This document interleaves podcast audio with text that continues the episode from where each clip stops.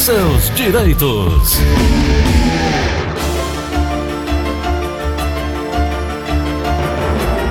Doutora Ana Flávia, bom dia. Bom dia, Gleudson. Bom dia, ouvintes da Verdinha.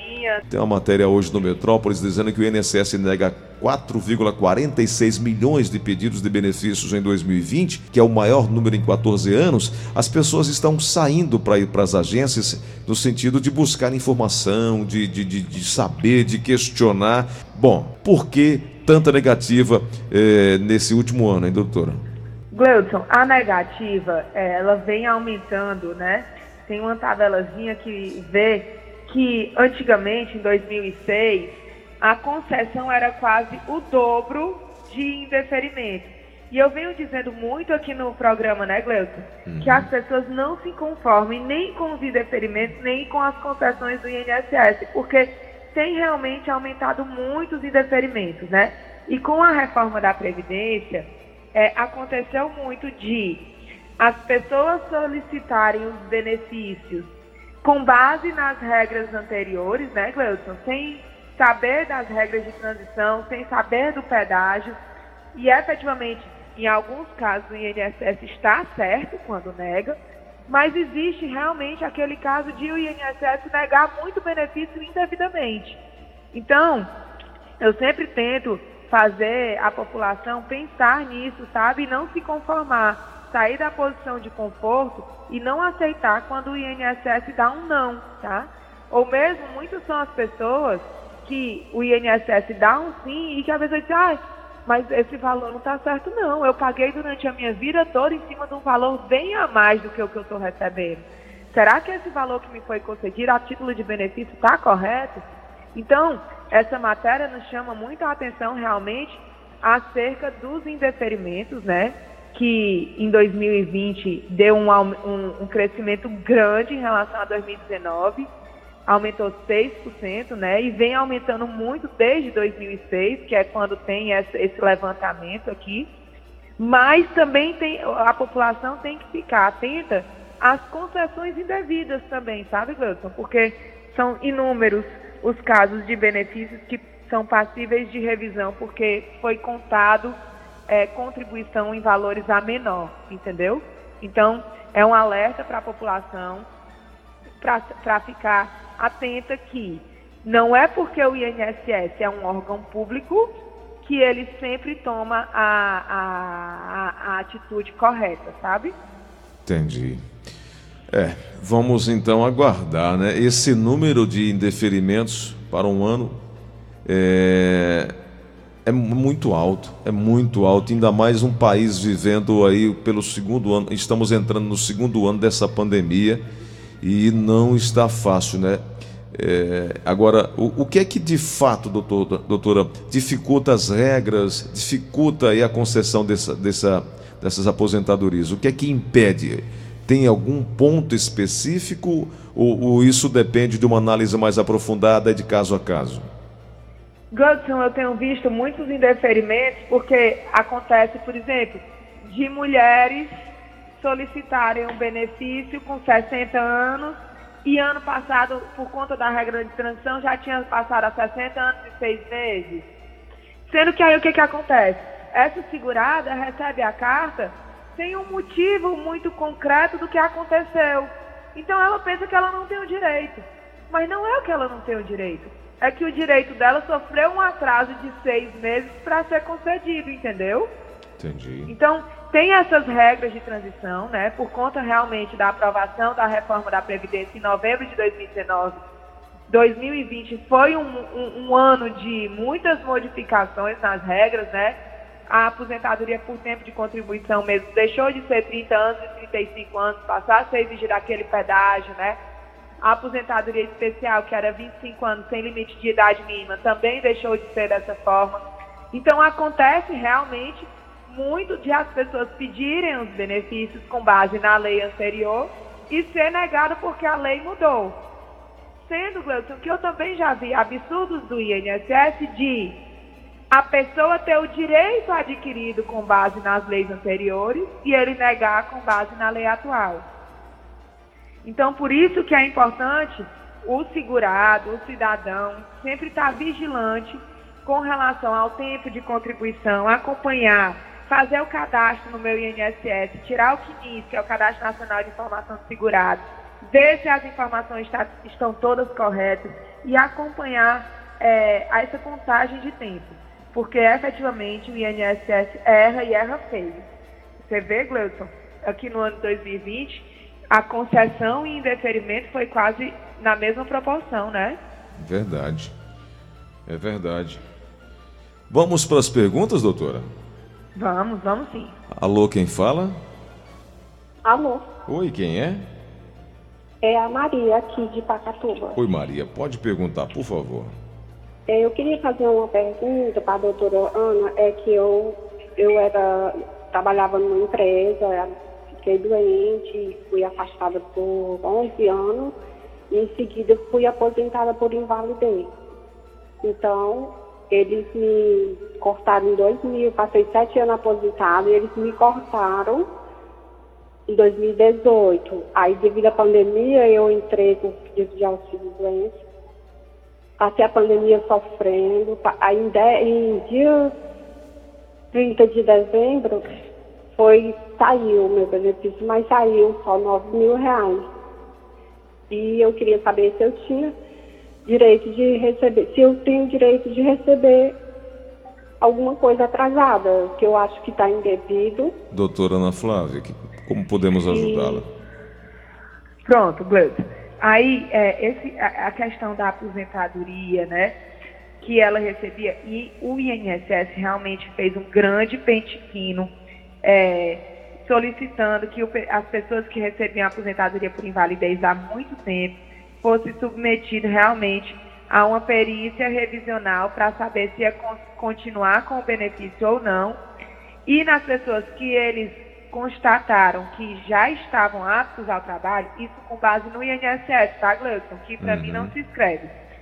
É, com, com base nessa perícia revisional, muitos foram as pessoas que eles deram uma alta programada. Eles foram diminuindo o valor do benefício. Digamos que recebia um salário mínimo, aí diminuía para 75%, aí passava alguns meses, depois para 50% passava mais uns meses. Eles foram fazendo desmame, sabe? Uhum. da, de 90% dos casos que a gente já fez pedindo o restabelecimento dessa aposentadoria por invalidez, foi feita a perícia judicial e um, e um médico perito imparcial da justiça constatou que a pessoa ainda estava inválida e realmente determinou o pagamento dos atrasados, como essa ouvinte está falando, tá? Então ela me disse, inclusive, aqui que já está realmente recebendo o auxílio doença novamente. Então eu acho que seria sim interessante ela procurar ajuda para ver a possibilidade de ela receber esses atrasados, né, de 2018 até 2021 que ela ficou sem receber o benefício. Entendi. Vamos para mais uma pergunta. Alô, quem fala? Alô? Bom, então vamos aqui no WhatsApp da Verdinha. É, Sou Sandra, moro em São Paulo. Gostaria de saber se costureira tem direito a PPP, doutora. Gleudson, o PPP, Perfil Profissional Gráfico Previdenciário, é um documento que toda e qualquer empresa pode e deve fornecer ao empregado, tá? O que difere para conseguir aposentadoria por invalidez ou não é a informação que consta no PPP. Porque a, a empresa pode fornecer um, um PPP é, explicando na profissionografia o que, que aquele empregado executava dentro da empresa, mas dizer que ele não tem exposição a qualquer agente insalubre. Tá? No caso de costureira, se for costureira em indústrias, né, em fábricas que tem maquinário, na grande maioria dos casos, essas costureiras têm exposição ao ruído superior ao limite legal e também ao calor, porque você sabe que indústria e fábrica não tem ar-condicionado, né, Gleison? Uhum. Então, é, PPP, todo e qualquer empregado, empresa, pode sim, é, empregador ou empresa, pode sim fornecer ao seu empregado. O que vai fazer diferença para aumentar o tempo de contribuição é a informação que tem no PPP. Tá, entendi. Vamos em outra ligação aqui na Verdinha. Alô, quem fala? Bom dia, Bom dia, quem é? Diego, meu nome é Francisco de Assis. Diga lá, Francisco. Gostaria de tirar, gostaria de tirar uma dúvida com a doutora. Hum. Ocorre o seguinte, eu me aposentei é, há cinco anos atrás. Trabalhei seis meses no comércio, na, na antiga loja Ronce. E trabalhei 36 anos e nove meses nos Correios.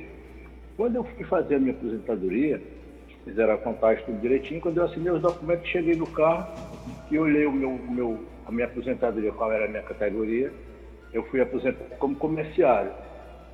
E eu fiquei muito chateado porque eu trabalhei seis meses no, no, trabalhei quase 36 anos no, no, no comércio, em outra empresa, empresa pública, no caso dos Correios. E o INSS me apresentou por essa, como comerciário. Voltei ao local com a atendente. Ela disse, não, o senhor já assinou. Vamos fazer assim, porque como tem muita gente, não dá para relatar toda a história. Vamos fazer a pergunta para. Que tá então vamos lá para a resposta, porque tem tanta gente aqui para perguntar. Vamos Agradeço lá. muito. Obrigado, um grande abraço, amigão. É, o seu Francisco de Assis, a dúvida dele é porque não foi como carteiro, digamos assim, né? Gleuton, é, geralmente o INSS, quando ele bota é, o tipo de aposentadoria, quando ele bota comerciário, é, não quer dizer que ele é comerciário, entendeu? Eles não, eles não botam no tipo de aposentadoria a profissão com qual a pessoa se aposentou. Eles fazem isso para distinguir mais se é contribuinte individual, se é contribuinte empregado ou se é atividade rural, entendeu? Então, quando ele fala comerciário, é quase como se o INSS estivesse dizendo urbano, entendeu? Que foi efetivamente uma aposentadoria por tempo de contribuição, tá? Então, isso aí é, é, é uma simples questão de nomenclatura e não deve interferir em nada na aposentadoria dele, tá? E aí, com relação ao tempo e o valor, que eu não sei se ele se ele está inconformado ou não com isso, mas como só fazem cinco anos que ele está aposentado, se ele tivesse direito a uma revisão, que pode ser inclusive como ele teve mais de 35 anos de contribuição, ele começou a contribuir antes de 94, que foi quando teve a mudança do, do plano real, pode ser inclusive que ele tenha direito àquela revisão da vida toda. Então eu realmente sugiro, seu Francisco de Assis, para procurar ajuda, seja na defensoria ou através de um advogado por confiança, para ver se o valor do benefício dele foi concedido corretamente. É isso. Bom, então vamos para mais uma pergunta aqui na linha da Verdinha. Alô, quem fala? Alô? Oi, quem é? É o Luiron aqui do Demócrito Rocha. Fala, papai, qual a pergunta? Papai, é o seguinte, eu fui aposentado em 2015, 2016, né? É, botaram lá a aposentadoria por idade, porque a mulher do INSS disse que quem escolhia o tipo de aposentadoria era a máquina, era o hum, sistema. Hum. Apesar de eu ter mais de 35 anos de contribuição. Aí eu fiquei aposentado por idade. Depois eu vi que havia um benefício do INSS, de uma ajuda de locomoção, para quem não tem condição de se locomover sozinho. No meu caso, eu tenho as duas pernas amputadas. Aí eu, eu, eu, eu, queria saber como é essa ajuda, se eu tenho direito mesmo ou não, pelo fato de eu ser aposentado por idade. Doutora. Pronto. A gente já falou isso diversas vezes, né, Gleuton? Que essa decisão, essa, esse tema, inclusive, está sendo analisado pelo STF. Ainda não tem uma decisão em definitivo com relação ao adicional de 25%, né, a majoração da aposentadoria que hoje em dia é autorizada somente para aposentadoria por invalidez, tá? Ela, ela já foi extensiva a toda e qualquer aposentadoria, teve a decisão que barrou essa extensão e hoje em dia está em discussão no STF sem resultado ainda. Então, todos os processos de aposentadoria que não seja por invalidez, que pede a majoração dos 25%, estão ficando sobrestados, suspenso o andamento até essa decisão do STF, tá? Com relação ao que a servidora disse para ele, de que quem decide é o sistema, na verdade, Gleison, existe uma instrução normativa que determina que o INSS tem a obrigação de conceder o melhor benefício. Isso não significa que o INSS concede o melhor benefício, tá? Então, realmente no caso desse senhor, seria interessante ele procurar ajuda só para saber. Se o benefício dele for no salário mínimo, não tem muito o que modificar. Mas se ele recebia mais do que isso, pode ser que o valor do benefício concedido esteja errado, tá certo? Uhum. Com relação à majoração de 25%, ele só pode realmente se for aposentado por invalidez. Ok, ok. Pergunta aqui no WhatsApp da Verdinha. O final é, no- é 39, aliás, 8937. Vamos ouvir aqui, Assunção. Bom dia, Gleison Rosa, Bom dia. da Vertinha. Pergunta à doutora Flávia qual é a data do, da primeira parcela do 10 por favor. A, a data. Ah, doutora, ainda é Ainda aquela questão do tem, 13 não, né? terceiro, não tem. né? Antecipação do 13 terceiro que estava prevista agora para fevereiro, mas ainda não disponibilizaram as datas, Não- infelizmente. É, Mas pode, pode ter certeza que assim que disponibilizarem, né, Gleuton, a gente vai informar. com certeza. Vamos para fechar, vamos para mais uma pergunta aqui na linha da Verdinha. Alô, quem fala? Alô, Bom dia, quem é? bom dia, é a Rosa. Oi, minha amiga Rosa. Qual Eu a uma per... pergunta para a doutora. Por favor, Bom pode dia, fazer. doutora. Bom É porque é dia. o seguinte, a minha irmã trabalha na prefeitura e ela vai, ela é funcionária pública, e ela vai se aposentar por, por, por invalidez. Eu queria só uma pergunta, o que é que ela perde nessa aposentadoria, inclusive plano de saúde? Doutora. Com certeza. Quando, assim, na verdade, eu não posso nem dizer com certeza, né, Gleuton? Porque existem algumas empresas, eu não sei como é o órgão público ao qual ela está afiliada, mas existem algumas empresas, isso no setor privado, tá? Que mantém alguma porcentagem do pagamento do plano de saúde quando a pessoa está aposentada, né, Gleuton? Hum, É, eu não sei, ela tem que procurar informações junto ao órgão que ela está vinculada. Realmente eu não sei como é a manutenção do plano de saúde para quem está aposentado. é isso. Doutora, é, a gente vai agradecer, a gente vai agradecer a participação de hoje, dizendo que amanhã a gente vai voltar a conversar é, aqui na, na Verdinha, trazendo mais informações sobre o direito previdenciário. Eu gostaria que a senhora passasse seus contatos, por favor. Com certeza, Gleudson. O telefone fixo é 3244-6025 e o WhatsApp é 99686-3123.